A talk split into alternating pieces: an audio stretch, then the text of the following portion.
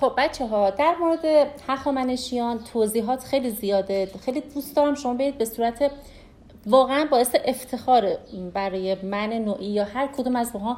هر چی بیشتر در مورد عظمت هخامنشی ها بدونیم برای خودمون خوبه. چون یه روزی که خواستیم دوباره خرابی ها رو بسازیم از همین رو می‌تونیم استفاده کنیم. شما در سیستم هخامنشی یک سری نظاممندی هایی می‌بینید. مثلا که این نظاممندی ها بعدها به شدت روش اومد اثرگذار بود. از جمله وجود افرادی به نام کاتافراکت ها کاتافراکت ها این کاتافراکت ها کیا بودن؟ از تمامی سرداران و بهش می‌گفتن سپه سالاران یه جوری سپه سالار که بیشترش افراد فرزندان پادشاهان بودن وزرا بودن یعنی در واقع فرزندان تراز اولها بودن که در تمامی فنون رزمی به شدت مهارت پیدا می‌کردن. اینا با سختترین حالت ممکن فنون رزمی رو آموزش می‌دیدن. به شکل فوق العاده حرفه‌ای و فرقشون با بقیه سربازها چی بود؟ این بودش که سر تا پای خودشون و اسبشون و اسبشون اومده بودن از زره هایی با فلز از جمله سکه. می‌گفتم مثلا چون ثروتمند هم بودن این لباس های زره مانند خودشون و اسبشون از سکه های طلا و نقره بود. اینها چه کسانی بودن؟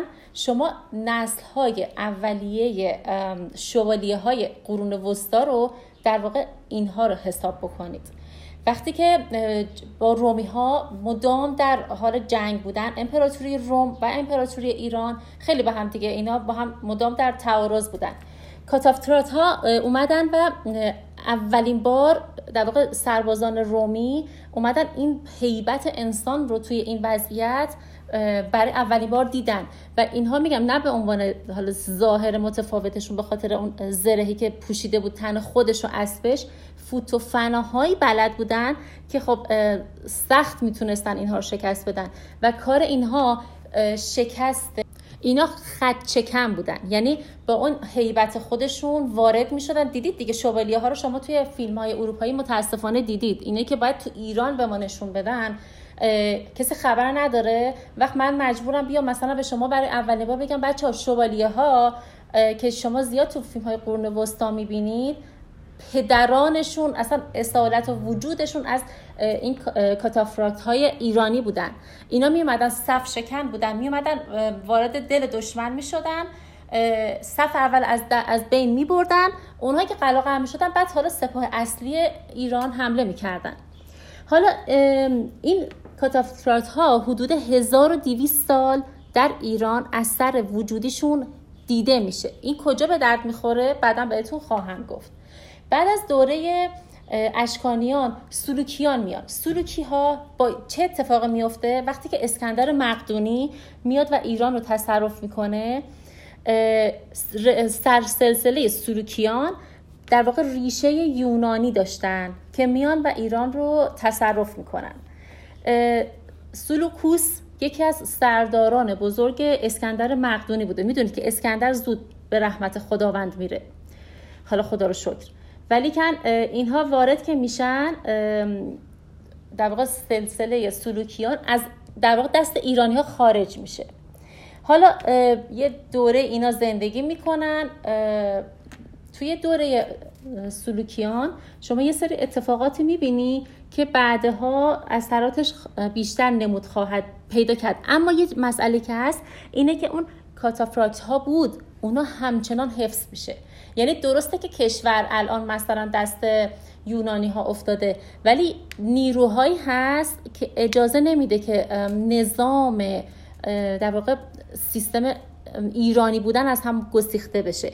یعنی میگه اوکی باشه کشور ما الان اشغال شده ظاهرا. ولی که قرار نیستش که چون من اشغال شدم بخوام ماهیتم رو تغییر بدم. حالا مخفی بوده نمی‌دونم پنهانی بوده. اونا قدرت ایران در دوره در سلوکیان خیلی بزرگ بوده. خب نمی‌تونستن کشوری که اومده شما رو بخواد تصرف کنه که همه مردمش نمیاد که. یه دوره می‌تونه بیاد نهایتش یه استقرار بکنه بزنه بکشه. بعد از اون که دیگه نمی‌تونه همه جا بخواد اشراف در واقع نظامی داشته باشه بخواد سرکوب بکنه. پس این کاتافکارت ها همچنان هستن. جاهایی که نیاز باشه ورود می‌کنن. بعد از دوره سلوکیان اشکانیان وارد میشن. اشکانیان هم ظاهر در واقع ریشه های یونانی دارن بچه ها اشکانیان خالص ایرانی نیستن. ببین وقتی که یونانی ها میاد خب بالاخره ازدواج می‌کنن فرزندان مشترک نژاد دوتایی دارن. اشکانیان از اونها هستن.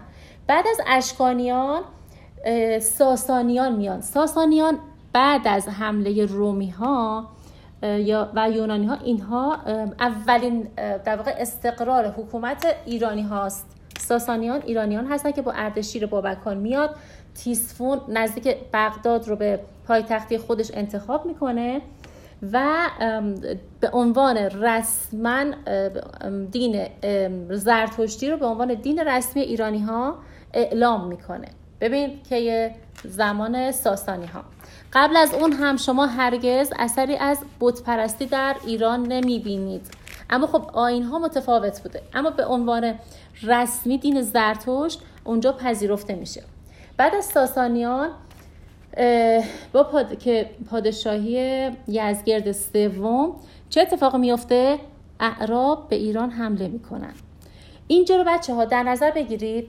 اعراب به ایران حمله می‌کنه. در چه شرایطی؟ گفتم این کاتافرات ها 1200 سال در ایران اثراتش رو شما می‌بینید. یعنی که یعنی حتی زمانی که این اعراب به ایران حمله می‌کنن اینا وجود دارن. این سرداران رشید این واقعا سپه سالاران این جنگجویان زبده و خبره واقعا وجود دارن. و اتفاقا نکته عجیبش اینجاست که 20 هزار کاتافراکت در زمان حمله اعراب به ایران وجود داشتن. اتفاقا در صحنه هم بودن. ولی اینکه چرا نمیان کمک و چرا وظیفه ای که همیشه ازش با جان و دل تعهد و قسم و سوگند خورده بودن رو انجام نمیدن یکی از حفره های تاریخیه. اینو واقعا اگه کسی علاقه داشته باشه بره و وقتش رو داشته باشه بره به منم بگه خیلی خوشحال میشم. چون خودم خیلی دوست دارم اما متاسفانه زمانش نیست. واقعا جای تعجبه که اینا چرا نمیان کمک چرا وای میستن؟ و شاهد سلاخی های وحشیانه اعراب برای ایرانی ها هستن.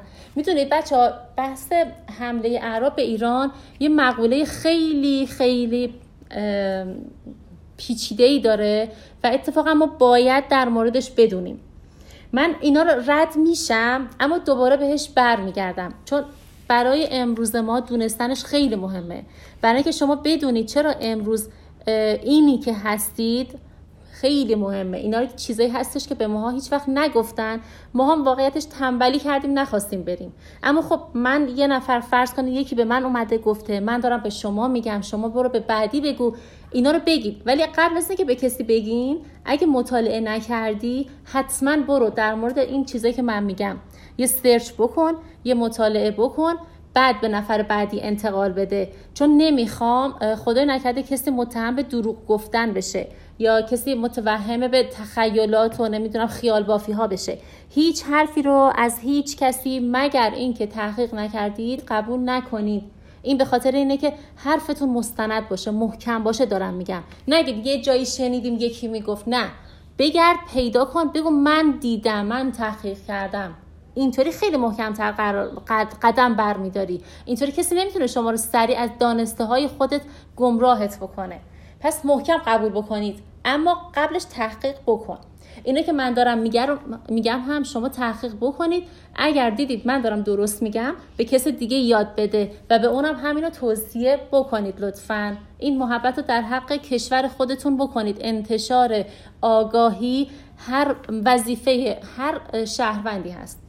انتشار آگاهی انتشار دانش. شما با دانش رو با انتشار دانش دارید چراغ روشن می‌کنید در ظلمات محض و این چراغ روشن کردن وظیفه هر کدوم از ما هست خب ادامه میدیم بچه ها بعد از اینکه ساسانیان با دوره در واقع یزگرد سوم از اعراب شکست می‌خوره و توضیح فقط بدم فعلا مختصر که 24 سال طول می‌کشه تا کل ایران رو اعراب فتح بکنن.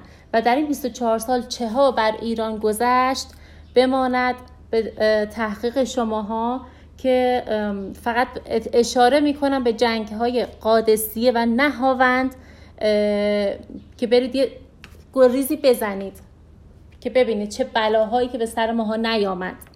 بعد از حمله اعراب شما حکومت امویان رو دارید که امویان محل در واقع استقرارشون در دمشقه.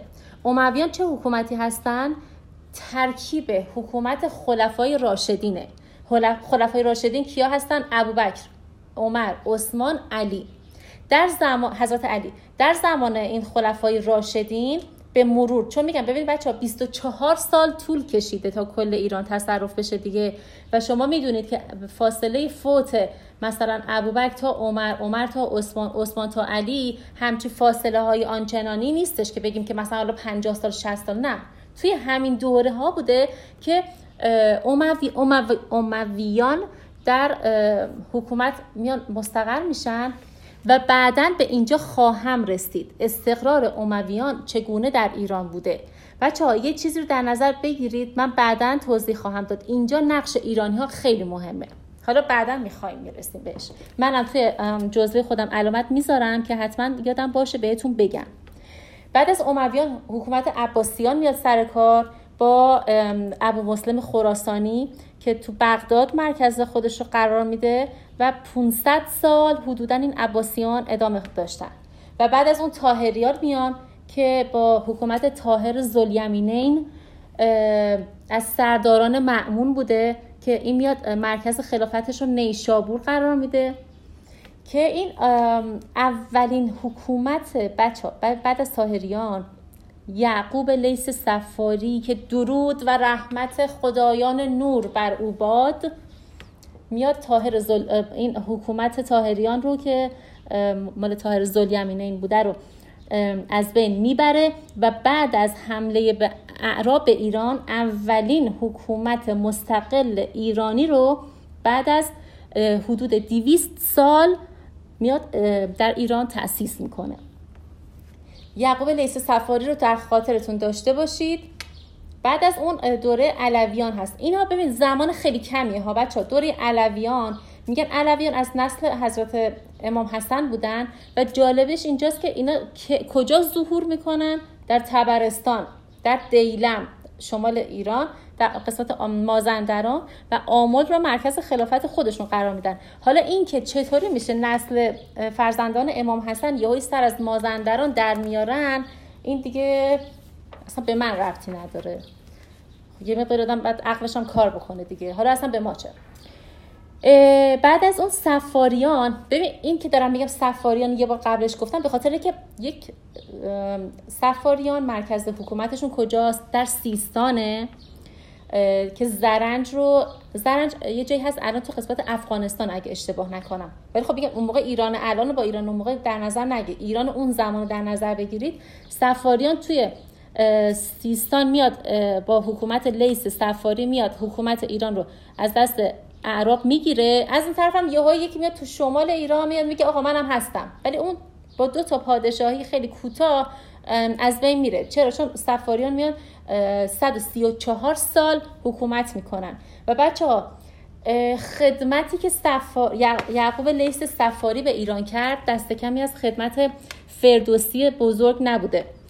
سردار یعقوب لیس سفاری که به نظرم باید یکی از هر خیابونی باید یکی از این اسم رو داشته باشه یک تندیس از یعقوب داشته باشه. الان شما در شهر زابل یعقوب تندیس یعقوب لیس سفاری رو می‌بینید. فقط یه توضیح کوچولو بدم بهتون. یعقوب لیس سفاری اولین شهریار ایرانی بعد از اسلام هست که حدود 247 سال بعد از هجرت پیغمبر این حکومت می‌کنه.